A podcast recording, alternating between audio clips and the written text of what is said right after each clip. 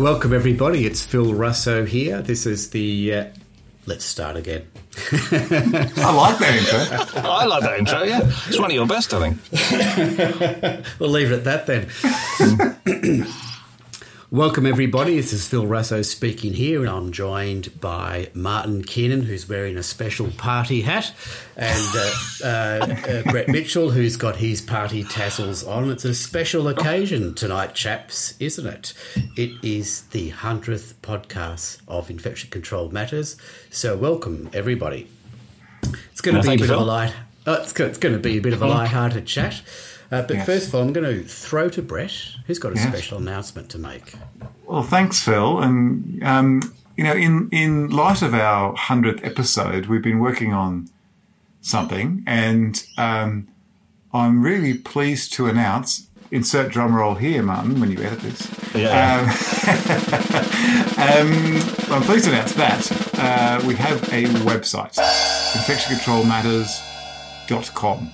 Now, you might be thinking that's not much excitement, but it is a bit of excitement, I think, because this website will enable you to do a few things that perhaps we never envisaged we'd have to do when we started off this podcast. So, We've got, we thought we would um, just be um, talking to ourselves. You see, that's the problem. Yeah. We've now got lots of downloads. So now we've got lots yeah. of downloads, lots of people listening, and we thought we'd better make it a little bit easier for people. And uh, the idea of the website is to do that. So you could go on to infectioncontrolmatters.com and you can subscribe. And when you subscribe there, you'll get an email alert, which you can click on when a new podcast is released. But probably better than that, there's the opportunity to look at all our different podcasts. And now that we have 100 in the bag, um, you can look at the different podcasts by different topic areas. So if you're interested in workforce related podcasts or cleaning related podcasts or contact precautions, etc., you can search by the topic and you could find all the related podcasts for that topic. So I think that's hopefully going to be helpful for people. I think, I think one thing is highlighted, interestingly, is the things that we haven't covered or not covered very much. Mm. So if you go looking for podcasts we've done on hand hygiene, which you won't find you know, many. no, there's one early on with Didier uh, and that's it. Uh, we haven't covered yeah. technique, motivation, auditing. We haven't covered really hand hygiene at all in any depth. We've mentioned it. I mean, contact precautions and transmission based precautions and, you know, glove and no glove, but we haven't really had a really good chat about uh, hand hygiene. So that, no. you sort of see the gaps, don't you? You do see the gaps. The other thing I noticed in our last podcast that went out, which is on C. difficile, and I and I was putting on that podcast onto the website, and I thought, what category is this going to go into? And um, I realised we didn't actually have a category on MROs or C. difficile. Um, now we've covered MROs in some things like transmission-based precautions, but they've been more uh, they've been more concentrated in discussions around transmission-based precautions rather than specific um, MROs. So there's another one that we haven't really done too much on, but I think we probably should. Um, and there's plenty others, and there's plenty we have got lots on too. So, Brad, uh, is there uh, is there anywhere that people make can make suggestions for a podcast topic? They can on the website. I think now I think I've got the comment function open. If it hasn't, I will put it open um, so that you can make those suggestions. Actually, there is a contact us function on the website, and you can uh, submit your feedback to us via that route. I don't think we've got the open comments available just because it's another thing to moderate. And, um, well, we might review that. But, um, yeah, very, you can easily send us through your comments via the website and ideas. There's some things we've really explored quite a bit. Um, you know, the workforce and professional related topics, we've actually done quite a few on those. And we've done a lot on contact and transmission based precautions. Um, and pneumonia, so pneumonia is being an interest, I think is why Pneumonia's we've done quite a few on pneumonia. Yeah. Yeah, yeah. I think um, in the context of pneumonia, we've done five. So it's not as high as some of the others. Um, so um, surgical site infections is a similar sort of number, for example. But yeah, I think we've air and aerosols. We've um, we've done actually quite a few, and I think that's about six or seven. Oh, yeah. why, under, uh, why were we here on that topic? I wonder. I wonder why. I wonder why. Because if you went back so, five years, we wouldn't have been talking about air at all. No, no. We're just a reflection of what's happening in society, really, aren't we? Yeah, maybe. Yeah, something like or that. our preferences. So, so yeah. Look, I think please do send us through your ideas and uh, and topics. I think the other, you know, the other thing I was just reflecting on, Martin, the other day we were talking about. Oh, actually, before I get to that, the other interesting thing that I noticed when we worked out our hundred odd episodes is how many different speakers we've had on, Oh, yeah. and we're really grateful to our guests. We've had, I think, 110 last count guests on our um, podcast. That's guests. That ex- excludes, of course, Martin, Phil, and myself. But um, 110. So that's pretty good for 100 podcasts, I think. And um, Well, funnily enough, I counted it up yesterday. I counted it up yesterday, and we're now at 117, 67 of which have been female and 50 have been male. So that's hopefully readdress the gender balance because we're all male. Yeah. So we're all male. That's right. We are conscious of that. Um, yeah, so that's um, got a guests on there. So we're really thankful to all the guests that we've um, that we've had on. And I think, and at that time, there's probably only been. I think I've had one person decline an invitation onto the podcast. I don't know how you two have gone with um, invitations sent out. I've had, a, I think, two, uh, and generally due to pressure of work. Uh, Yeah, yeah, that's the Uh, reason. It's or not, not for want doing occasionally, I've got to run it past my organisation. and I need a list of questions, and anybody who's listened to the podcast knows we never have a list of questions. we're really, we're really not that organised. We just, we just let somebody start talking about their work, and then bang in with the questions. Really, it's about as Yeah. organised as today's is. Really, Yeah, that's right. No, no, I don't, I don't think I've had any rejections as such either. So we're very, um, uh, we acknowledge the cooperation of everybody who have contacted. It's been fantastic. That's Yeah. what makes it. Yeah. And look, I, you know, when we started this out, I didn't think, I didn't know what to think, but I didn't think we'd get our 100 pod, uh, podcasts, let alone the interest. So almost 60,000 downloads. How many countries have we got, Martin? uh, 130 now. Although 130, quite, quite a few of them are only one, so I was just thinking somebody's They heard it been- once and gave up. Yeah, so, yeah, well, that's right. Somebody's gone from, from called in from Aruba and gone, "Whoa, these guys are nuts! I'm not bothering with that one again." And that uh, wasn't you but, yeah. travelling around the world, was it, Martin? No, no, it wasn't. It wasn't. no, it wasn't. That's me. right. He's got a VPN and just downloads them from different countries to make it look I good. mean, but it, I mean, it, it's impressive, really, because you know we speak it, bad English basically because we talk very fast. And yet we've got people from 130 countries who've, listened to at least some, and in some cases, quite a lot of our podcasts. So that's, um, you know, considering we have that potential language barrier, I think pretty Yeah. good. So that's the big news. If you want to get involved, please get onto the infectioncontrolmatters.com website and you can subscribe there and then you won't miss anything. And it'll hopefully be a bit easier for you just to receive that email when a podcast is released. And it has a bit of a summary in the email, so you better just delete it if you're not interested or, or you know, listen to it if you if you might be interested in it. Um, just, can we just think of some other topics we haven't covered then? Because we, you know, with the exception of the live one from ACIPC last year, we haven't really done much about infection prevention outside hospitals. Certainly in aged care, in, in nursing care homes uh, around the world. So that would be something we ought to really think about because. You know, uh, there's certainly a move in the UK to move healthcare outside of acute hospitals. They're talking about virtual wards, that sort of thing. Uh, so that that'll be quite interesting. And I and I, you know, we've we've only had the one I think on whole genome sequencing, and that is really you know a focused effort in one organisation. And I wouldn't mind exploring where that's going to take us in the future because I've come from an era where you wait days to get a specimen result from the lab, or in the case of norovirus, when I started, six weeks till somebody stared at enough poo down the electron microscope to tell me I had an outbreak six weeks ago. So this is going to be a game changer, really, isn't it? Yeah. Yeah, that's right. We probably only had a couple on, on whole genome sequence. So yeah, that would be good. And I agree about aged care. Uh, we haven't really touched on that. Uh, scopes, we haven't really done a lot on scopes, endoscopes, and um, and various other other types of scopes and risks related to those.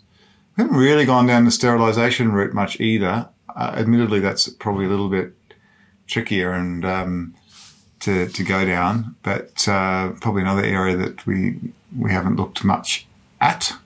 Um, yeah, I, I had um, something that you know aged care is. Uh, I mean, we're going to reflect what's what's hot and what's what's in the journals, um, mm. what, where the grant money's going to, isn't it? Aren't we? So. Um, I can see a lot of effort being put into the aged care, and I think that's a really big area that we, we probably actually need to get a bit more into.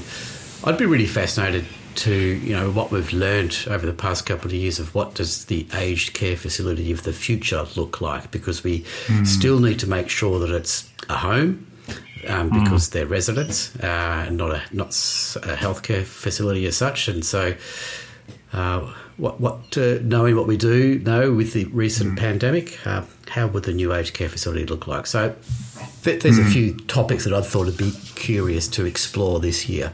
Hmm. In fact, just touching on that even more, Phil, the design element. We've alluded to things like air, but we haven't really gone down some of the design elements of healthcare facilities to minimise infection risk that much, apart from the air side. Um, we've, we've gone probably explored that a bit, but lots of other things related to that we haven't touched on. What about you, man? Yeah. Oh, I'm thinking. I was thinking surveillance. To be honest, we haven't really covered that in any great depth either. Talking about surveillance methods. I mean, actually, the one we did a couple of weeks ago um, with Judith Tanner and uh, Melissa Rochon is actually our third most popular podcast, and that was only out a couple of weeks ago, and that's had over 800 listens, you know, and mm-hmm. so people are interested in that aspect of actually detecting surgical site infection and, and actually what we can do about it. And there's certain aspects of that we never really go near. Uh. We haven't mm-hmm. discussed it, you know, with a surgeon, for example. yeah, which would be a good thing to discuss. Chuck Edmiston, I did have a chat to chat to Chuck Edmiston about yes, that. That's uh, been one of the most not, popular ones. Not, not about yeah. surveillance, but I, I really yeah. liked the one with um, Melissa and Judith. I, it's probably re- is a reflection of my brain, but I like simple things, and I think that's a really simple um, activity that they've implemented and had good results. Mm. Um, mm-hmm. Yeah, I, I, think surveillance. I think the surveillance that we know today is going to be dramatically different in three, four, five years' time, mm-hmm. uh, and we need to think about smarter ways of doing surveillance. And I think in the Netherlands with Maaike van Mourik, etc., are already doing that, and we need to learn from them. Yeah. yeah. I mean, I mean, to to actually how much we can automate surveillance to actually keep pointing us in the right direction. Because it won't be as perfect as a properly organized point prevalence survey. But if you've got some automated surveillance kicking up in the background, which says, okay, this is somebody you ought to have a look at, that, that really might help. But, but it would depend on whether or not, of course, you've got a computer system that collects those data. Um, mm-hmm. You know, we, some of us use ICNet in the UK, but you've then got to buy the interface for all the other hospital systems that might have the information you need. And it's, it starts to stack up. So then we then we're into um, economic arguments, and actually that's a topic we've not really covered. Um, yeah. you know, the, the, cost effectiveness of healthcare associated infection and how you make a business case out so that when you're arguing with your finance director, I want to invest some money in this and it's going to take you this long to get the return on your investment. Uh, sometimes we don't actually have much data to, to base that on, but you know, that's a topic we haven't really covered in, in any great depth, really. Mm-hmm. Return on investment and, and how we argue for the resource we think we need. Yeah, that's a good point. The other um, thing that sprung to mind, and it's just sprung back out of my mind. oh yeah, it happens all the time. oh, I'll tell you what. That's uh, uh, oh yeah, that was it. It was. Um, we haven't. You know, I saw something at ECCMID, I think, coming up in a week or so, where they talked about. There's a session on upcoming research. So research that's basically in the pipeline. What are people got going on? And um, that would be really interesting to hear because often we don't hear about research until the findings are out there. Mm. And by that stage, people go, oh, I wish I'd known about that because I was thinking about that something in my own organization, or I wish I'd known about that because I could have joined or been part of that because I've got a real interest in that. And um, I'd be interested to see how that session goes at ECCMID. And I wonder whether, you know, at, from sporadic time to time, we should have a bit of a call out to people who are doing, it doesn't necessarily have to be research, but even quality improvement activities within mm-hmm. their hospital that they think they might like to collaborate on with. And this might be an opportunity to go to hear what the people are doing in that space and see if there's others that have either done it or uh, or want to share their experience or, or be part of it. particularly if they've got a good implementation strategy for actually trying to put something in place. Uh, mm. I'd, I'd, be keen to have a, have a chat about that because that's another topic we haven't really covered in enormous depth. I mean, we, we briefly mentioned it with David Weber when we were talking about his integrated infection prevention team, but actually, mm. where does implementation science come in and you know because I've, I've sat at conferences and I've learned a bit about implementation, but I'm not somebody who has a doctorate in it. That's for sure. And so maybe you know, uh, the number of times I thought I've implemented something and it turns out six weeks later I haven't because I've probably mm. implemented it really badly. That mm. I think would be an interesting topic to cover. You haven't gone near that one. No, and the hot topic at the discussion at the moment is a SuDDICU trial um, for the selective uh, digestive decontamination. I think it was published in JAMA oh, very quite recently. Showed some interesting results in respect to reduced reduced mortality, and there's a bit of discussion, lots of discussion about that at the moment. And the key, one of the key other discussion points is, does that sort of thing pose a risk in terms of antimicrobial resistance? And uh, uh, it'd be probably interesting to get some people on from some, perhaps the SuDDICU trial to talk about what they did and what, how they tried to explore that issue of antimicrobial resistance. Uh, yeah, it's a controversial issue, isn't it? Yeah. Yeah. Do you want to elaborate a bit more on that, Brett, and what the controversy is? Um, well, I think there's some discussion about the, the endpoint of, of mortality and whether it makes a significant difference or not. And that's a real methodological debate um, and statistical debate that's going on. Um, I won't go into the ins and outs of that because that'll probably bore people to tears at the moment. But um, the other the other side is giving people this sort of cocktail of antimicrobials uh, to reduce things like bloodstream infections and, and colonization of pathogens to subsequently reduce infection in, in ICU. Um, whether that has some inadvertent effects of causing or contributing to antimicrobial resistance. Mm-hmm. And that's that's one of the things that is being discussed actively in relation to that trial at the moment. So um, yeah, anyway, that's. I mean, uh, that that practice has been going on in the Netherlands for years, though, isn't it? You know, it's it's taking non-systemically absorbed antibiotics plus a mouth paste, as I recall. Mm, that's uh, right. To try and reduce mm. oropharyngeal um, colonization. Um, so, mm. and you would think you would start to see changes in the sensitivity of organisms in that area. And I'm not sure mm. I've seen any reports that show that. But, you know, we're no. often scared of things we don't know about, especially if they, right. if they, instinctively feel like, uh, oh, actually, that's going to do damage. You know, like many people feel that you shouldn't be using disinfectants because we'll, we're going to increase antibiotic resistance, etc., mm. etc. And mm. I'm not sure the data has borne that up, but it's, it's a natural fear that people might have because you don't want to make things worse. And uh, yeah, right. I, I, I get that. Hmm. Uh, the other thing that I was sort of springing to mind in the lead up to this podcast was um, on a related topic to that, actually, and that is sort of that decontamination issue. We haven't really just gone into too much detail about any of our podcasts in terms of, you know, chlorhexidine bathing or um, decolonization approaches to reduce the risk of, of subsequent bloodstream infections in various settings. I think um, I think Susan Huang's doing a, a lecture at the IPS conference in uh, November, October, October, October, um, October, yeah. Yeah, so um, you know, I think that's something we haven't really we covered, covered much either on the podcast. Phil, what else is on your list? One of the things I had on my list was what makes what type of skill mix makes the best IPC team, and I thought of this because of the chat with David uh, Weber and his large multidisciplinary team. But just interesting, there was a an advertisement um, recently, you know, for uh, the manager of an IPC program at a large hospital, and the person didn't necessarily need to have nursing qualifications. Um, oh, uh, we ha- that's common over here in the UK. That? That's common. Okay. Well, John, John, Otter heads up the IPC team at, okay. uh, at Guy's and Thomas's, which is the, one of the biggest teaching hospitals. Mark Garvey at Birmingham is a cl- clinical scientist. He heads up um, University Hospital Birmingham. Elaine Cloutman-Green heads it up at um, Great Ormond Street, where she's actually the infection control doctor as well, and yet she's not a, a medic. Mm-hmm. So uh, that's that's not uncommon, I don't think. And there's there's okay. a, that's a, there's a number of people working in that area. So I think that setup is quite unusual in Australia. I would suggest that most mm. heads are, are, nurses. They might have a medical lead um, as a co-lead of the program, uh, but um, this was the first time I'd seen an ad. First time I'd seen an ad for a non-nurse. That's that's a good thing, though. I think you know. I mean, uh, over here we have IPC teams who've got operating department practitioners, which I don't think is a role you have in the in Australia. Uh, you know, operating in the operating theatre now you don't train to be a nurse and then go into theatre. You train as an operating department practitioner, where you do a degree in operating department practice. Um, my daughter's one, and you know, because you then can focus on that for three years. And she does cardiac anaesthetics at the moment, and and and so we have teams with ODPs in them, and also dental nurses in them. So they've mm. gone from non-traditional backgrounds, apart from clinical sciences, etc. So. Yeah, mm. that would be. I, I, think that's. A, I think that's good. Uh, actually, it'd be interesting to see who applies. You know, what sort of background they come from. Fascinating. Mm. Yeah.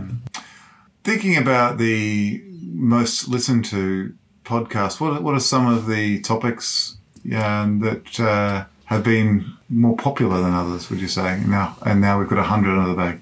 Yeah, air's right up there. I mean, the ones mm. that that series we did on air. Um, there's a couple of those in our top uh, our top mm-hmm. 10. But interestingly, just discussions with people. You know, we had a chat, you and I, at um, IPS conference with uh, Jean-Yves Maillard uh, and Annette mm. Jeanes, just talking about her work in the film industry during COVID and also his work on biofilm, and that's that's right up there. I mean, uh, the surgical site infection and the imaging, you know, the simple practical mm. one that Phil mentioned, that's that's right up there as well. So, yeah, and, and actually, just a chat we had with John Otter about his glove or no glove um, one. Mm.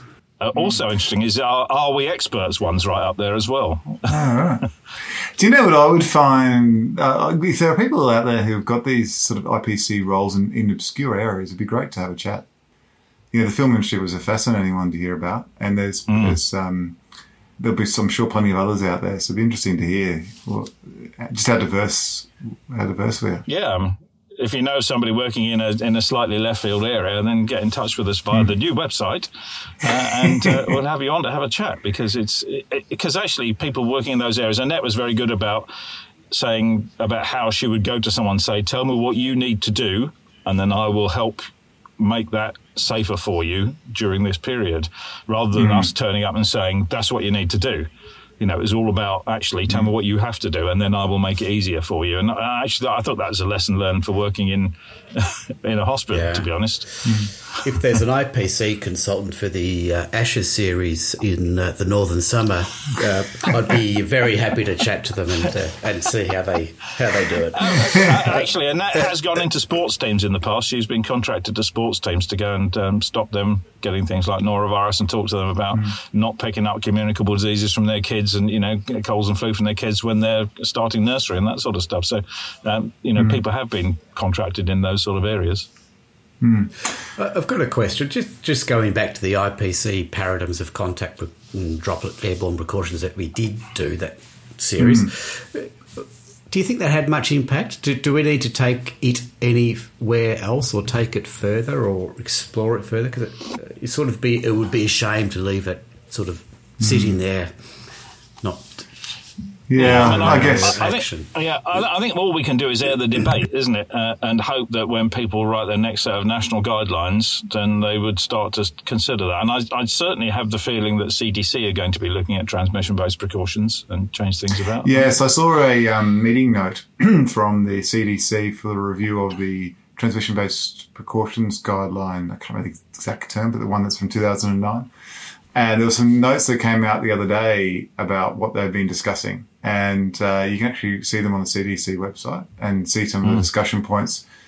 Um, there's certainly a trend to move to respiratory based precautions as, as a term. That looks like that's got some traction at the moment in discussions, reading between I like the, the transparency there. of that. That's very nice. It's, yeah. it's nice that at a national level they're being transparent with what they're discussing. I, I like that. Yeah. The other interesting thing was there was discussion about making sure they need to understand the sort of implementation aspects. So, how is something practical um, and implementable and uh, tolerated and acceptable and all those um, types of things as well. So, I think that's that's refreshing to see as well. And I, I think that whilst the grade approach to developing guidelines has got some advantages. That's where some of the challenges I think have laid. We're trying to come up with infection control guidelines where there hasn't been that, you know, the RCTs because they can't do them or not ethical to do them. And so I think that that's um, that's interesting that that's coming up. I think, yeah, yeah. Do, do you know the frustration is though, Brad? That you do an RCT and nothing changes. So you did your one on Corti, mm. And and yeah. what's changed? yeah, look, I think there are. Look, they do say that things take about seven years on average to get implemented once they're published if they're worth worth their weight. But um, mm.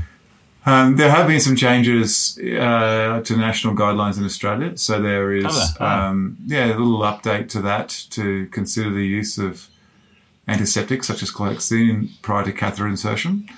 So I think those things can happen, but Excellent. really that go- yeah. that goes back to the need for us. you know, I've been saying this for years that we need to have a much more global approach to the evidence base around IPC. We're trying to all individually develop guidelines in local countries, and context is important, right? So context I'm not talking about here. I'm just talking about doing the hard work of the methodological review of evidence and coming up with this quality of evidence that might underpin any piece of thing that we do. Now, mm.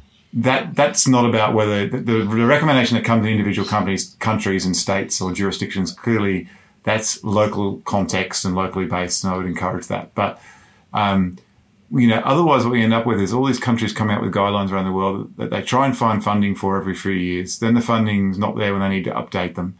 Um, and you know, we're seeing it with with EPIC guidelines in the UK, uh, for example. Mm-hmm. I don't know when mm-hmm. the last time they were updated. So CDC guidelines, you know, from 2019, 2013, so 2009, 2013, you know, HICPAC guidelines that are 10 years ago. Uh, um, uh, more than that in many cases. Yeah. I mean, actually, your paper, your, yours and Phil's paper, looking at the you know the strength of evidence in the guidelines was an mm. eye opener for me, really. It and that didn't yeah. include some guidelines that were actually current that were before the time you looked. Yeah. So I think, you know, we, we could easily try and do this at a much more global level uh, and have it more frequent so that so that the evidence as it's um, not necessarily emerging, that would be ideal, but even if it was every six or 12 months, some of these things were updated, um, it would make it easier for local governments and health organizations, trusts, boards, whatever, to to look at that and go, this is what we need to do now. Um, mm. And, and, and still be able to base that locally. So I, I, think what, what you're saying, Brett, is really that the implementation is harder than the actual study, the actual research mm. that, that, that, uh, yeah. that, that, identified the intervention that needs to be implemented. I think that's. Mm. Uh, we come from a country with six states and two territories, and they never agree. so it's really hard to get that uniformity um, of implementation on, on, yeah. on, policy and practice. It's a, it's a hard, hard road, and maybe that's something that we need to explore ourselves, and that could be you know the qualitative aspect, that implementation science, which mm. is becoming increasingly important in infection con- prevention research. I think. Uh, look, I've, I've, been saying this for years, but you know, yeah. we try and look at this black and white approach to things, and it's never black and white. I mean, no. you know, I've talked about shades of grey, and I think Elaine's talked about that in the past in one of her podcasts as well. But um, it's not that, and so we. That doesn't mean we shouldn't have evidence based uh, guidelines or the evidence summarized and evidence summaries. But I think we need to be able to have the ability to tailor what that means locally for individual epidemiology, for individual context, for different cultures and different organizations, different resources that people have got. Um, and not necessarily have a blanket approach, but still be able to provide people what is the latest evidence and you can interpret that to your needs. I think that's the key. That's and both of those things are missing right now in my mind across the world. Mm. Part of the problem is if you get the killer new study that says this makes a big difference, and your national infection control manual or your national guidelines says we haven't got the evidence, and that's not going to be updated for five years, it becomes quite challenging for people sometimes to say, okay, we're going to adopt this new practice, even though mm. it isn't the national guideline, especially if somebody's coming up and like to say, are you following the national guideline? Yeah. Well, the national guideline may be out of date. So you, you've got to be pretty ballsy, really, to be able to stand there and say, mm. we're not going to follow that because we're convinced by this new evidence and we can't afford yeah. to wait. And I, there was a paper that uh, showed the effect of waiting to implement something, you know, for, for something like, I think it was something like CLABSI. And a nine month delay in implementing the, the correct bundle because it got stuck in the hospital system cost them hundreds of thousands of dollars in extra mm. infections rather than saying, mm. this is really what we need to do. We all know we need to do this. We're going to start this now. And I think that was an interesting aspect as well. Yeah, yeah. Listen, boys, we rabbited on, do you think? We have. I think we probably talked enough about not much. yeah. well, that was just you, Brett. yeah, that was, yeah. Yeah, that's right. Taking up enough airtime. Yeah, yeah. I mean, do you want to mention Yeah. the new website? By the way, I don't think. you've Oh, have we got that. one? Yeah. Look, I think I think the other thing with that is um, Yeah. reason for the website is you know, Twitter algorithms are getting a little bit um, Oh, yeah. mixed, and uh, we know this this this sort of podcast goes out in different forums, but um, we're trying to diversify that uh, a little bit as well. So um, trying and cater for everyone's tastes. So, just uh, the the summary that this is the hundredth episode. What was the time frame? Did we mention Oh, the time frame? Hundred episodes in. Yeah, what When, we did this uh, 2021, didn't we? when was the Yeah, first we one? started. Yeah, we started. Hang on, I can You can tell you how well date. organised we are. Yeah, yeah, yeah. The 29th of March 2021 was our first day. Uh, and we And had our eight- first podcast eight- was- Yeah, yeah. Eight just- people was downloaded on that day. Just after I turned thirty-two. That's good. So, um, And I think our first podcast, just to put it out there, was on COVID myths after our Oh, introduction. uh, yeah, yeah, that's right. Yeah, COVID Yeah. Myths was our first, our first true one, and that came out uh, about a week later, I think. yeah. dear, do we dare, dare listen to that one again? Oh, that's ac- that was actually a good one, and, and I think That it was a good one. Stephanie That's, that's Dancer, still and one that, of our debunked most a lot popular of ones. Yeah, and that's- debunked a lot of myths at the time that were Yeah, around. it's still modes our of fourth most transmission. popular. Mm. And It's still our fourth, fourth most popular, and it stands up very, very well. In fact, it's, it's Stephanie tell me, telling me I was wrong. so, and okay, fair enough. But Yeah. uh, but, Oh, but no, been that's there. been one of our most popular. Yeah, yeah. Well, we're all wrong, and we've got to admit Yeah, to we're all wrong. because Yeah, I don't mind being know, wrong. It's the only way to get better. I'd rather Um, be wrong and learn. I'd rather be wrong and learn. Yeah. That's for sure. Yeah. Now, the other thing, Phil, you made a good point about how long we've been going for. Um, but, you know, moving forward, last year we were trying to pump these things out almost every week. And we're not going to put a time frame on how often we're going to continue to do this, but we were sort of aiming for fortnightly. And um, there might be times where that's occasionally less. There might be times where that's more frequent, particularly when Martin's jet setting the world and yes, go- um, going to uh, conferences, going yes. to conferences everywhere. Pulling Um, people up in the corridors. Yeah, so we might have some more frequent ones during during certain periods of time. But it's you know we we we sort of do this uh, when we can, and we're also at the whim of the, all our guests that give up their time to be on on the show too. Did I Yeah, just call it a think show? yeah. I think I just called it a Yeah, show. well, no, I don't know. It's uh, exposition. I don't know. I, yeah, I mean, yeah, we, I mean, we have a period where we don't do very much, you know, during your summer, uh, Christmas time, Yeah. that sort of stuff. Um, but you know, if topics came along and we had the time, we would fit them in. But yeah, you're right. We don't want to commit to a particular time frame, but it, it'll be uh, pretty pretty much two weekly at, at Hmm. most, I would think. Depends on how many we've got in the can, if it, as it were. If, if people go to the website and subscribe, they'll be told straight away when the new one's out. Is that correct? Yeah. Exactly. they yeah. will. They won't Yeah, miss yeah. a thing. They won't. because our thing, only Phil. comms method really has been Twitter and uh, you know and uh, organisations like uh, ACIPC and IPS kindly putting it in their newsletters to let people know, which explains why the majority of our listeners, are, well, the, the biggest group are from Australia and the UK. So we don't we don't actively pub- Don't publicise wanna speak for really, you two, apart from I have Twitter. A little bit of suspicion about the utility of Twitter uh, moving forward. So uh, this is a much better It's option. getting a little bit worse. Mm. All right. Well, as always, Good lovely chatting, Phil and Martin. Yep. Yeah. You've given me plenty of challenges with editing, so for that I thank you. Oh yes, look, and thanks, man, for your editing abilities. We do. I have been doing a bit of typing in this one just to throw it in the mix for Yeah, you. know, just I, so I like that. Yeah, yeah. edit those things out. Yeah. Um, yeah, look, thanks, Phil. Thanks, Martin, and thanks everyone for continuing to support and listen to us. Um, and and we are, as I say, we're generally interested in the feedback. So please, in all seriousness, do shout us some comments through via the website. Um, we'd love to know what you like and don't like, and what you want to hear. All right, that's it from us in this latest issue episode of Infection Control Matters. And uh, we'll speak to you again soon, and we'll do another one of these when we get to um, 200.